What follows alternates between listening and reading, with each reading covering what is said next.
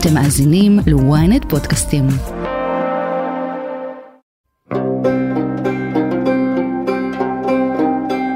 יותר מחודשיים של לחימה הביאו גם את הממשלה להתחיל לדבר על היום שאחרי המלחמה. האמריקנים דוחפים לרשות פלסטינית משופרת שתשלוט בשטח. בישראל דוחים כל אפשרות שאבו מאזן ישלוט ברצועה, אבל בינתיים אין תוכנית ישראלית רשמית שפורסמה. הכותרת עם סדרת שיחות מיוחדת שמנסה לענות על השאלות והסוגיות הבוערות שמחכות לנו בשש אחרי המלחמה. איך שומרים על חופש הפעולה של צה"ל ברצועה, מי בכלל ישלוט בה, ואיך נותנים ביטחון לתושבי העוטף בתקווה שיחזרו. אני שרון קידון, וזאת הכותרת שאחרי המלחמה. שלום לראש האופוזיציה וראש הממשלה לשעבר יאיר לפיד. שלום שרון. לפני שאנחנו מגיעים ליום שאחרי, בואו נשרטט את תמונת הניצחון. איך המלחמה הזו אמורה להסתיים בעיניך? בואי נתחיל בזה שאני לא יודע מה מילה ניצחון, כשיש לנו 1,200 הרוג, נרצחים ועוד הרוגים כל יום ועוד חטופים, היא בכלל אה, תחושה שנגיע אליה. יהיו רגעים, יכולים להיות רגעים, הרגע שבו יחוסל יחיא סינואר או מוחמד דף.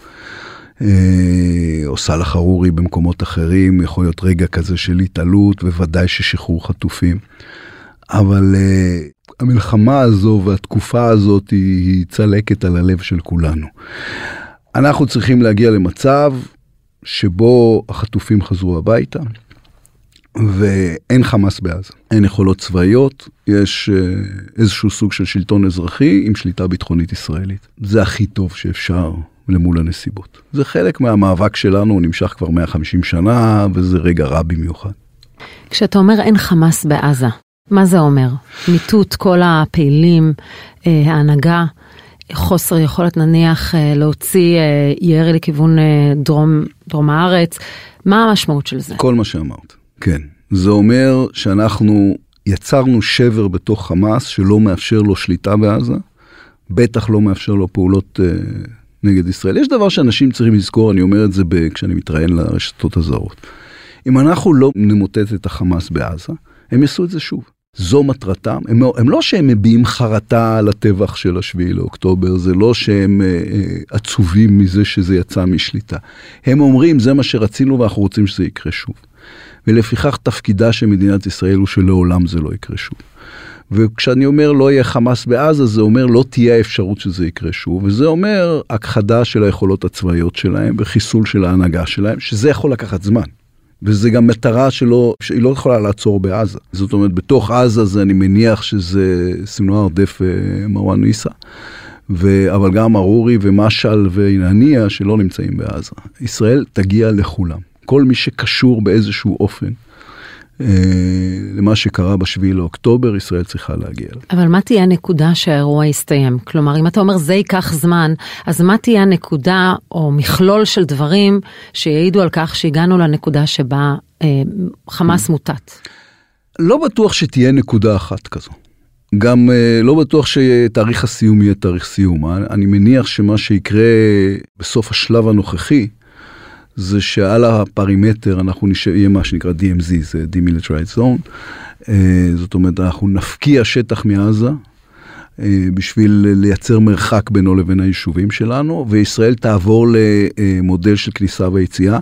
מין הרחבה של מה שאנחנו עושים היום באזור B ביהודה ושומרון. זאת אומרת, אנחנו לא מנהלים את זה אזרחית, אבל אנחנו נכנסים מתי שאנחנו רוצים בשביל לוודא. שהטרור לא מרים ראש עוד פעם. זה, זה ארוך וזה תמידי. אני חוזר על האמירה העצובה הזו, אין סיום אמיתי לצורך הישראלי להגן על עצמנו. אנחנו עשינו את הלא יאומן ובנינו מדינה מערבית מצליחה ומשגשגת בתוך סיטואציה ביטחונית אה, שלא תאומן, אבל תמיד יש לזה מחיר ותמיד יהיה לזה מחיר. היו לנו כמה שנים שזה קצת נשכח, קיבלנו תזכורת כואבת. אז בואו נרד באמת להבין איך העניין הזה של רצועה ייראה. אתה אומר DMZ, יש לנו כל מיני מודלים מצפון קוריאה ודרום קוריאה, דרך מה שקורה בלבנון, או הכוונה של מה שהיה אמור לקרות בלבנון, אה, ויש גם את, ה, את יהודה ושומרון, את שטחי B. אז בואו ננסה לשרטט איזה מודל יתאים לרצועת עזה. אני אומר משהו, שוב, זה, זה מודל ראשוני, לא רק מה שאני אומר, גם המערכת הביטחונית חושבת כך, אז אה, בבסיס אנחנו נייצר סוג של רצועת ביטחון, שבה מי שנכנס נורא. יש מחיר לזה שהם נכנסו לתוך מדינת ישראל והרגו את אה, אנשינו, אה, והם ישלמו אותו. ובתוך זה אני אומר יהיה, אני לא אוהב את הביטוי, נדמה לי שגלנט השתמש בביטוי פשיטות או מודל של פשיטות, אני לא בטוח שזה המינוח המדויק, אלא מודל של אה, כניסה ויציאה על, על פי צורכי ביטחון, כדי שנוכל להגיד לתושבי בארי לחזור הביתה.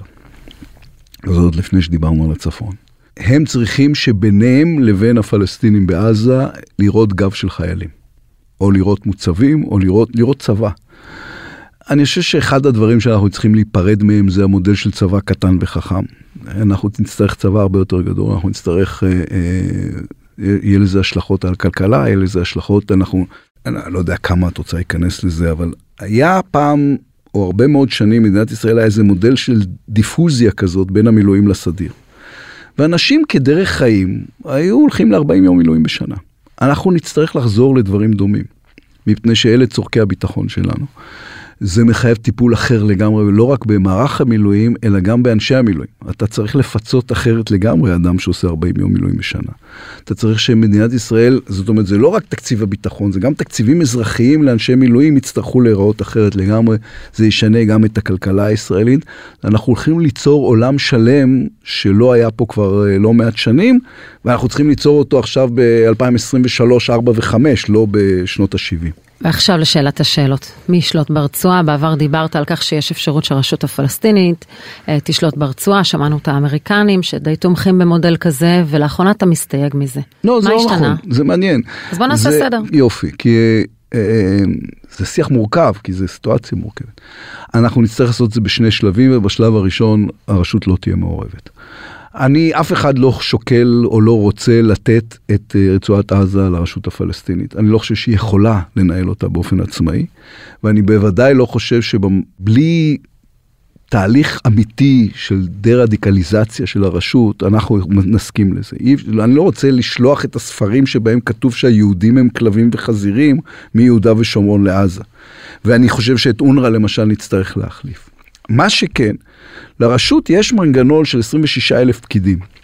שיושבים בתוך עזה, שהם הם, אה, פקידים, אני מדבר על אנשים שמפנים זבל ואנשים שמביאים, אה, לא יודע, גירים לבתי הספר, שלא נשאר מהם גם ככה יותר מדי. אה, לא לנצל את המנגנון הזה זה לא חכם. זה מצד אחד, מצד שני גם המדינות שאנחנו רוצים להביא לתוך עזה, שזה בעיקר הסעודים והאמירתים, זה תהיה דרישת הסף שלהם איזושהי מעורבות של הרשות הפלסטינית. אז המעורבות של הרשות הפלסטינית שעליה אני מדבר היא מעורבות של המנגנון האזרחי בלבד, השליטה הביטחונית בידי ישראל, והניהול האזרחי של אה, עזה יהיה בידי מנגנון משולב של הקהילה הבינלאומית, מדינות ערב המתונות. והרשות הפלסטינית, זהו, זה, זה המנגנון האזרחי.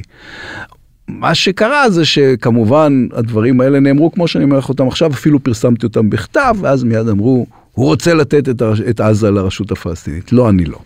אבל אמרת אחרי זה אין מישהו שחושב שהרשות הפלסטינית יכולה אה, לשלוט בעזה, נכון. ואז אתה אומר שבגלל האמריקאים וכנראה גם בגלל האמירתים והסעודים תהיה מעורבות של הרשות. תהיה, אני אומר, המנגנון הקיים באיזושהי דרך, המנגנון של הרשות צריך להיות חלק מחגורת הניהול האזרחי של, של, של עזה ביום שאחרי. הביטחון כמובן יישאר בידינו.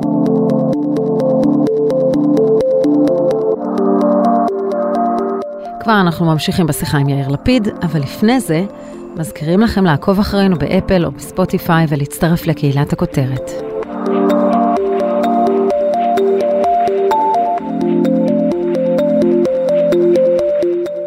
שבואו ננסה להבין איך זה יהיה דה פקטו עם המדינות, כמו שאת אומר, מעורבות בינלאומית, בנאום, סעודיה, אה, האמירתים, כל הכסף שייכנס לשם. איך אנחנו נשלוט, קודם כל שהוא ייכנס למקומות הנכונים? הסיפור של הכסף מאוד חם, גם בימים mm-hmm. האחרונים. מסתבר שישראל ידעה שיש קרן והרבה מאוד כסף הסתובב, ואני לא יודעת אם היית מודע לזה כראש ממשלה, אבל, אה, והיית גם בעבר שר אוצר. אבל אחד הדברים הכי ברורים, לפחות אצל האמריקאים, שאתה חייב לעקוב אחרי נתיב הכסף, כדי להבין שחמאס לא מתחמש שוב, שלא מממנים גורמים קיצוניים. איך זה יעשה? איפה הייתי מודע, אני, אני פרסמתי עוד לפני הניו יורק טיימס מאמר אה, על הנושא של הכסף. היה בנושא הזה תקלה על גבי תקלה על גבי תקלה. כשאני הייתי שר האוצר, אני אה, בניתי צוות יחד עם צלצל, מה שנקרא, שזה האגף הכלכלי של המוסד, ומשרד האוצר, ואפילו הבאנו אנשי עסקים שמתמחים בשוק הפיננסי הבינלאומי, אנשי עסקים פרטיים, ובנינו צוות שהמטרה שלו אז הייתה נתיבי הכסף של החיזבאללה. אה, והתחלנו לבנות אה, מבצע אופרטיבי, תמיר פרדו כמובן היה מעורב, היה אז ראש המוסד. מי שבזמנו האמין מאוד בנושא הכלכלי היה מאיר דגן, הוא האיש שדחף את זה יותר מכולם. אה, והתחלנו והתחילו להיות לזה תוצאות, רק אז הממשלה נפלה, וזה הופסק. במהלך 2016-2017 היה מהלך שלם שבו בעצם צלצל הועברה בהתחלה למטה הביטחון לאומי, אחר כך בסוף גמרה בתוך משרד הביטחון בתור יחידה, ולא אופרטיבית אלא מודיעינית. זו הייתה טעות. אנחנו צריכים היום להוביל מערך בינלאומי, אני עסוק בזה כל הזמן, שמטרתו לגדוע את נתיבי הכסף של החמאס. החמאס עמוק בשוק הקריפטו, החמאס יושב על חלפנים באיסטנבול.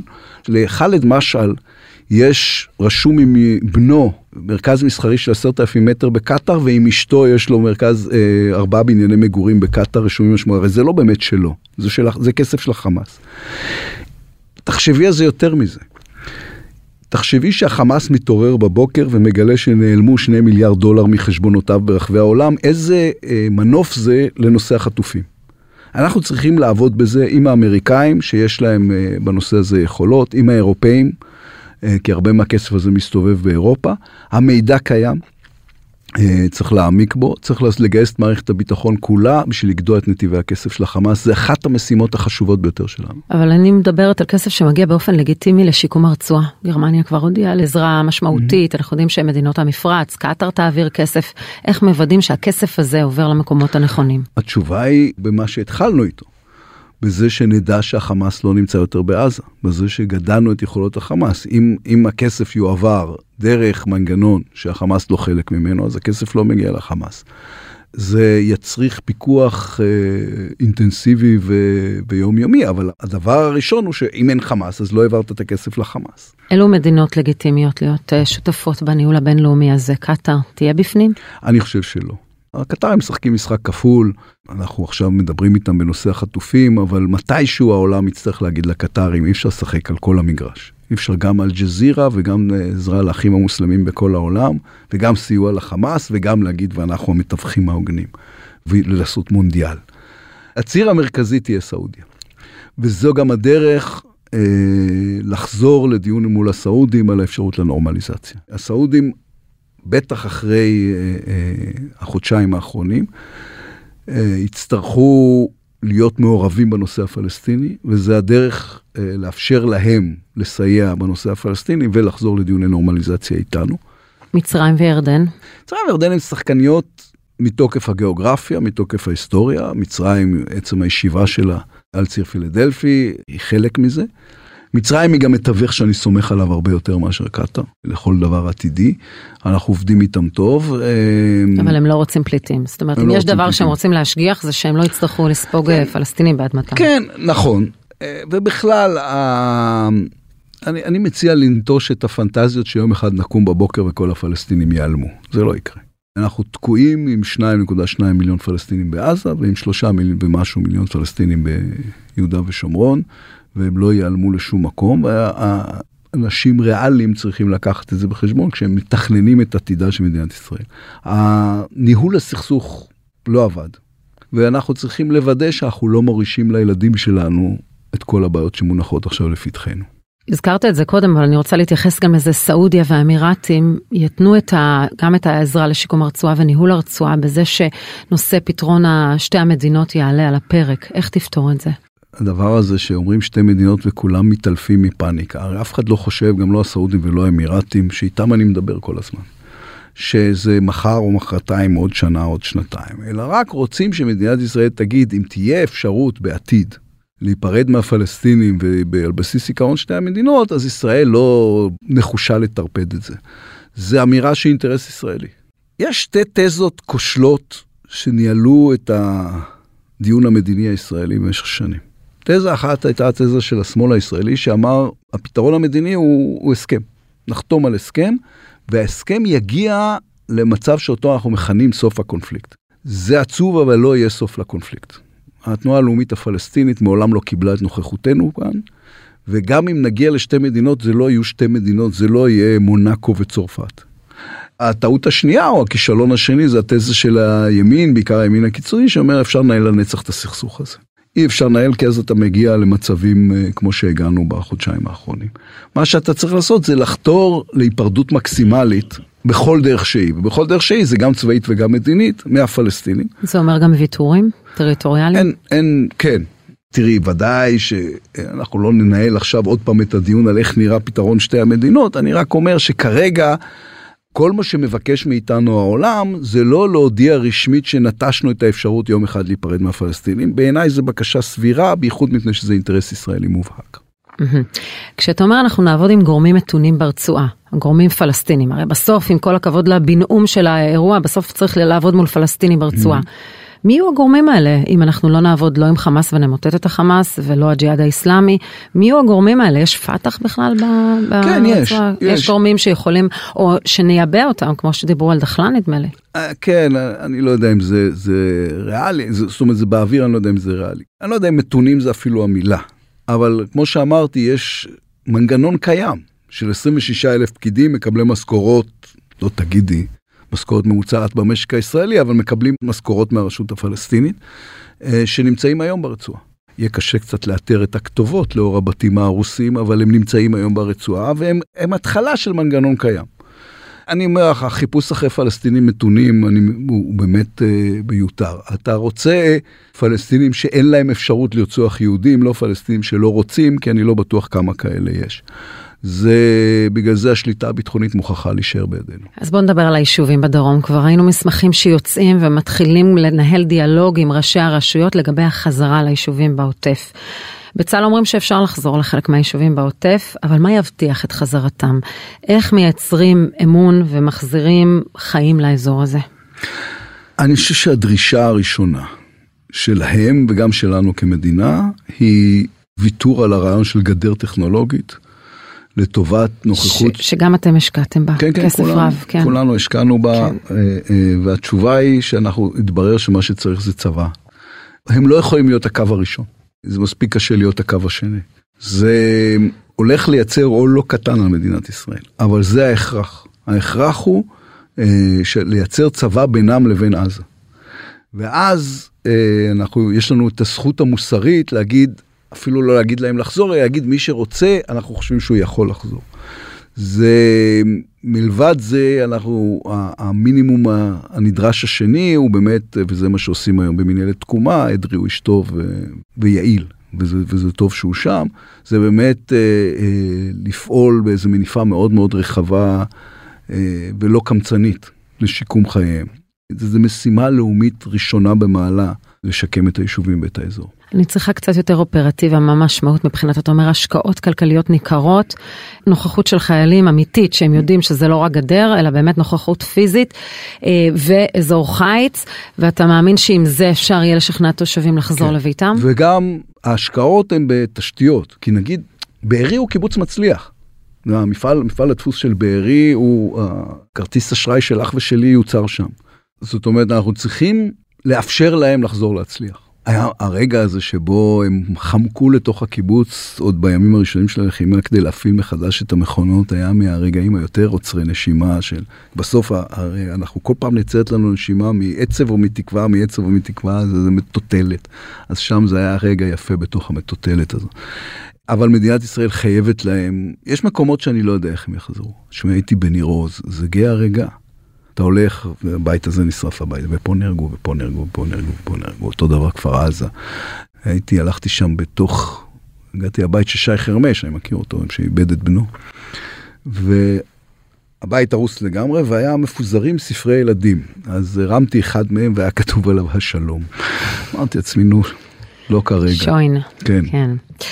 לסיכום, איך מצמצמים את זה למעין... אה, לא פתרון קסם, אבל איזשהו פתרון אחד שבעצם לא קונה זמן, כפי שאמרת. אנחנו נפרדנו מהרעיון של לקנות זמן, mm-hmm. אבל איך מייצרים איזושהי נוסחה שרירית שאמורה להחזיק את היישובים ואמורה בכלל להחזיק את, את כולנו בתחושת ביטחון. ביטחון הוא, הוא צרכן של זמן בעיקר. אנחנו נצטרך לייצר מתווה שהוא דו-שלבי ולהודות בזה. להגיד, בשלב הראשון אנחנו מייצבים את המערכת הביטחונית, אמיצים ועקשנים יחזרו ראשונים, תוך כדי הייצוב של המערכת הביטחונית. הם יישובי ספר, זה לא זר להם. או יישובי קו עימות קראו לזה, כנראה שזה ביטוי יותר מדויק כרגע. ואנחנו בשלב הראשון הוא שלב שעדיין יש בו לוחמה, התפקידו של צה"ל להרחיק את הלוחמה מהם, אבל הם צריכים לדעת שלא רחוק מהם עדיין מתנהלת לוחמה.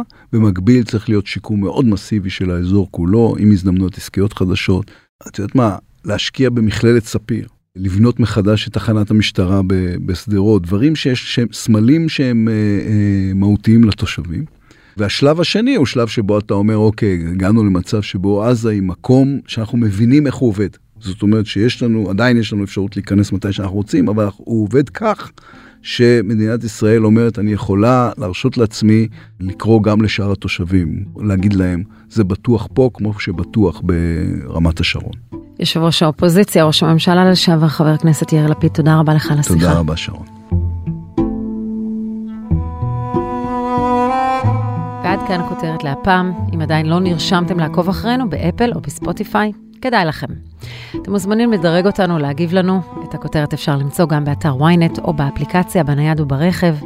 אם הגעתם עד פה, אתם מוזמנים להאזין לפרק נוסף שלנו בסדרה על איך משקמים את העוטף ומתי בכלל התושבים צריכים לחזור. חפשו את הפרק חולם על בתים בלי ממ"ד, היום שאחרי המלחמה על פי חיים ילין. תחקיר הפקה ועריכה, גיא סלם ועדן דוידוב, סאונד עמרי זינגר. אני שרון קידון, שמרו על עצמכם.